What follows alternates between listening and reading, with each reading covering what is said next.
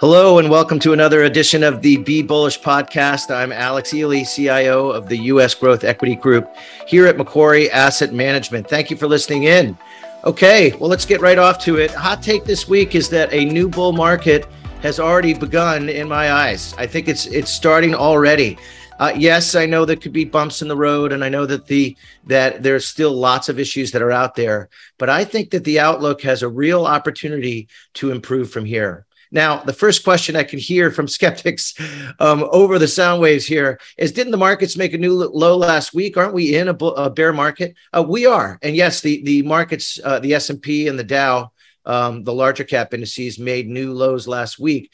But conversely, smaller cap companies and growth oriented companies did not. In fact, with where we are right now, the smaller small cap growth indices are up about 10% from the lows that they made back in June. So while there is broader weakness that we saw uh, into the end of the third quarter, uh, underneath it, there are companies that are doing better and holding up better than the overall market. And yes, those are the ones that we focus on. So where does this come from? Why, why would I think that the markets will start to act better? Well, it, it comes from my conclusion that in four months, the Fed will stop raising rates and inflation will be falling precipitously. Okay, so how do I know this? Um, first off, the Fed. This is already where guidance is. This is already where the Fed is has told us they're headed. Um, we've seen Fed, several Fed governors come out and talk about another 100 to 150 basis points of uh, rate increases, um, eh, which would take about three meetings to to accomplish. Um, so we're already at this point where in four months the Fed will be will stop raising rates. The second part is inflation. Why would I think inflation would would improve? How do I know that inflation will be falling? Well, first off, it already is in many areas. When it comes to goods goods are deflating, not inflating at the mo- moment. Commodity costs in general are down about an average of 21%. We're seeing major uh, decreases in the price of lumber and sugar and steel and, and a variety of other inputs that, that are, are going down. And another part of this is the supply chain is improving. Yeah, this is something that we we worried about coming out of the pandemic, but I did not think that it would last this long. We're now two years into these major supply chain issues. In essence, it's very clunky when you shut down a big industry to reopen it, to restart it. The logistics are really tough. Um, one one quick example would be um, I, I saw that outside of the LA ports there were 118 ships waiting to dock to unload earlier in the year. That number is now down to about 21. So there are a lot less ships that are that are waiting. The logistics have improved. It's just a symbol that the supply chain is improving.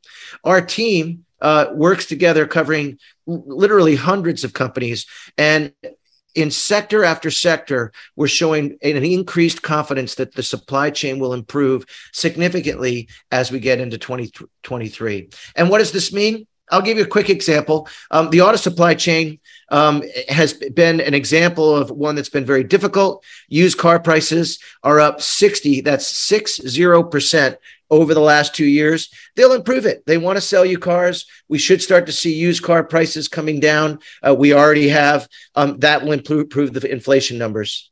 Another area, housing, a big area of the inflation markets. Um, mortgage rates have doubled, more than doubled this year, from 3% at the beginning of the year to 6.75% today. So much higher than they were just a year ago. And it has a real effect. If you were buying a house with 20% down, and paying $2,500 a month at the beginning of the year, you'd be able to afford a house around $750,000. Now with increased mortgage rates, if you put 20% down and could pay 2500 bucks a month, you can only buy a house that costs $480,000. So a huge increase in the price uh, in, in terms of the financing costs of a house. That doesn't mean the price of a house goes up. It means the prices will come down because the financing costs have gone so up so much. Now it takes a little time, but that will will happen. We are starting to happen. I, I check uh, real estate feeds and seeing more and more houses being listed really every day, every week. Um, so we we believe houses will be flattening and then actually deflating as we get into next year. And then the final two parts that are the most sticky are wages and rents. These are both lagging indicators, but we have seen signs of peaking. As an example, just this week, one of the things that the Fed concentrates on is the number of job listings that there are in the United States. That number had gotten up to 11 million job offerings that are out there today. Just this week, that number went from 11 million in, in back in August to the end of September now being at, at 10 million. So we are starting to see businesses come pull back. We are starting to see a peak and how tight the labor market will get. That will eventually be good uh, for wage inflation and wages not going up because the labor market isn't as, as, tight as it is. And then rents, rents lag housing values. So they'll be coming down or flattening out as we get to next year as well. So lots of things that are going to be going negative, lots of things that are going to be flattening off. That leads us to a huge improvement in inflation um, as it comes down into 2023 and into this into the first half of the year. Up next part is sentiment. Um, bullish sentiment is now down to 25%. 25%. This is lower than it was in June. It's the lowest than it's been since 08, 09. Um, this is really uh, unusual to have this low a, a level of sentiment. And the reason that it's there is the business news has just been relentlessly negative, relentlessly held hostage by what the Fed is doing and what the Fed says and what's going to happen and, and all the negativity that they use in order to sell you commercials. I've never heard from so many Fed governors in my life. They come out almost every other day talking tough about inflation and what's going to happen there. And that's gotten a lot of people to come negative. But that's all in the rearview mirror. We just went through our third negative quarter in a row for equities. I went back and checked. That has only happened once in the last 22 years, um, uh, or greater than three times in the last 22 years. And that was in 08, 09. And as I'll get into in a minute, this is a completely different environment than that. So um, I do think that people are properly negative now, which is a good contrarian setup uh, for equities going forward. Uh, now, why isn't it like 08, 09? It's because of the strong foundation that we have banks after 08 and 09 were relentlessly uh, stress tested and regulated in order to not overlever themselves because of the conditions that we ran into in 08 and 09 and they did just that they were very uh, they were a lot less likely to lend they hold a lot more cash on hand and as a result the banking system if anything is under levered here not over leveraged. So I think the banking system is a, in a good spot. That's a big part of the foundation. And then the second part is consumers. Consumers weren't able to borrow as much during the 2010s because banks weren't willing to lend to them easily. And as a result, consumer cash is now higher than consumer debt for the first time in 40 years. Home debt financing levels are uh, which is the cost to finance the, the house that you have, uh, i.e., your mortgage, um, are at the lowest levels that they've been in 35 years. So the consumer, along with our banking system, is on solid ground. This is really important in terms of the market being able to move up and having a foundation underneath. And so, what's going to drive it? What would make the market go up? Well, we focus all of our time on disruptions and trends and investments over the long run. And we look for investments because trading is just too tough. You have to be right on the way in, right on the way out, again and again and again. Very difficult to do. What we try to do is find the most robust trends within the economy, invest in the leaders of those trends, and do just that invest. Don't time them. Don't try and pull in and out and over and over in them. So, what are some of the examples? How can I be so confident that this growth will continue on these? One would be electric vehicles. I just had a podcast about this uh, a couple weeks ago. Electric vehicle uh, penetration levels in the US are 5%. It's expected to go up to nearly 50% by the end of the decade. That's only seven years away. So, uh, this is a huge market undergoing foundational change that'll offer investment opportunities for people that want to get involved in a clear area where we, we're seeing great market share strength within our industry.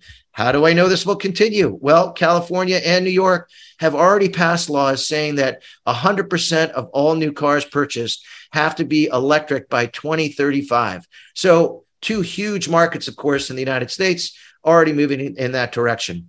What other trends are like this? High quality foods. We continue to see great strength in organic foods, in all natural goods. Teenagers today spend more money on food than they do on clothing. That's a big sign for us when it comes to consumer trends. We always want to know what young people are doing. Mobile banking, digital currency, there's no recession here. Digital currency transactions continue to increase at a dramatic ramp um, throughout our, our economy and around the world. Those are huge opportunities. That's all currency. Software as a service, this is another area of tremendous strength. Why would software as a service be strong? It's because they provide labor light solutions. If you're worried about hiring people, you can use software to create labor light solutions in a variety of different verticals within your business. And if you work for a major corporation, you're seeing it in your email every week, whether it be uh, your healthcare plan or pensions or training or compliance or security. There's lots of things to look at. Um, streaming media, this is another one. We still have 80 million cable subs in the United States, uh, while the percentage of kids that come out of, of college and get cable is near 0%. So, again, a huge business undergoing foundational change. And let me just give you one more in healthcare diagnostics. My goodness, the technology in diagnostics has improved so tremendously over the f- last few years. And it's because we're finally mapping your genome because it's affordable enough to do so and understanding the genetic variations you have and the propensity that you have for certain diseases out there. How important is this? There are women getting double mastectomies because they know they have a certain DNA makeup, which makes them likely to get a certain kind of breast cancer, which, if it occurs, will be unlikely to be able to treat. Um, I'll give you another one in in colon cancer, number two cancer killer in the United States. If you catch colon colon cancer in phase three, you have a 70% chance of survival. If you catch it in phase four, you only have a 14% chance of survival. So diagnostics and data mean a lot across and it's really data. Data means money across all of these industries. So lots of exciting th- things to come there as the network comes of age at this time in history. So i do believe that macro visibility is about to improve. It's been about all about macro this year. Again my, my theory is that the Fed is done with rate increases in four months, and that in four months, inflation will be coming down precipitously. And better visibility means better stock prices. When people can see the future better, when they can look ahead better, that provides more confidence. That means that valuations can expand. That means people will do different things and act in different ways as visibility improves. And visibility improves off of a low point which is where i think we are. Oh and and one other one as well. Um, the s&p and where we are people talking about uh, the market being extended or overvalued or what have you. The s&p is only up about 142% from where it was 22 years ago 22 years ago. So to us, that's not an extended market historically. Again, invest for the long run, look to the long run, and notice the strong trends that are happening in the markets. Recognize that the macro outlook could improve as we go into 2023 and, and try to take advantage of what I think uh, is a new bull market that's just beginning to occur in the markets today. That's it. Thank you for listening in. I appreciate you taking the time.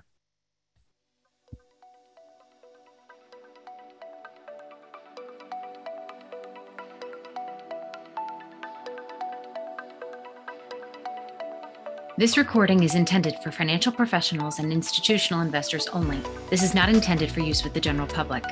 The views expressed in this podcast represent those of the speaker and are subject to change.